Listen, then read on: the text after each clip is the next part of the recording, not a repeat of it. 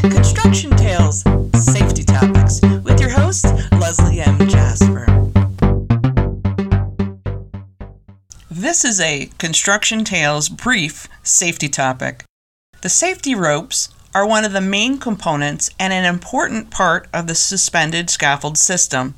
Obviously, the key component of the system would be the reliable anchorage point. The anchorage points must be tested to ensure that they are fully capable of holding the designated weight for the duration of the project. As you can see from the photo in this video, there are eight different types of suspended scaffolding. Catenary, interior hung, multi-point adjustable, single point adjustable, float, or known as ship, multi-level, needle beam, two point, or known as swing stage. I don't personally see any of them as reliable enough to put my life in their hands. I give much credit to the person who risks their life daily to use a suspended scaffold while performing work.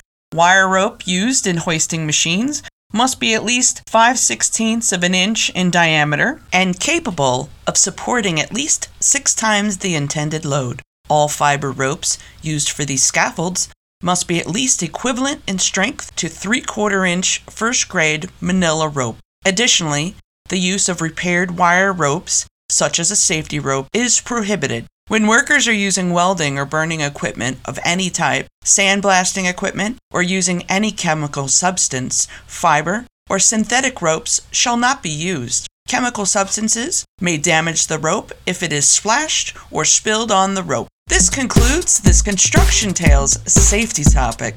Come back for more topics soon.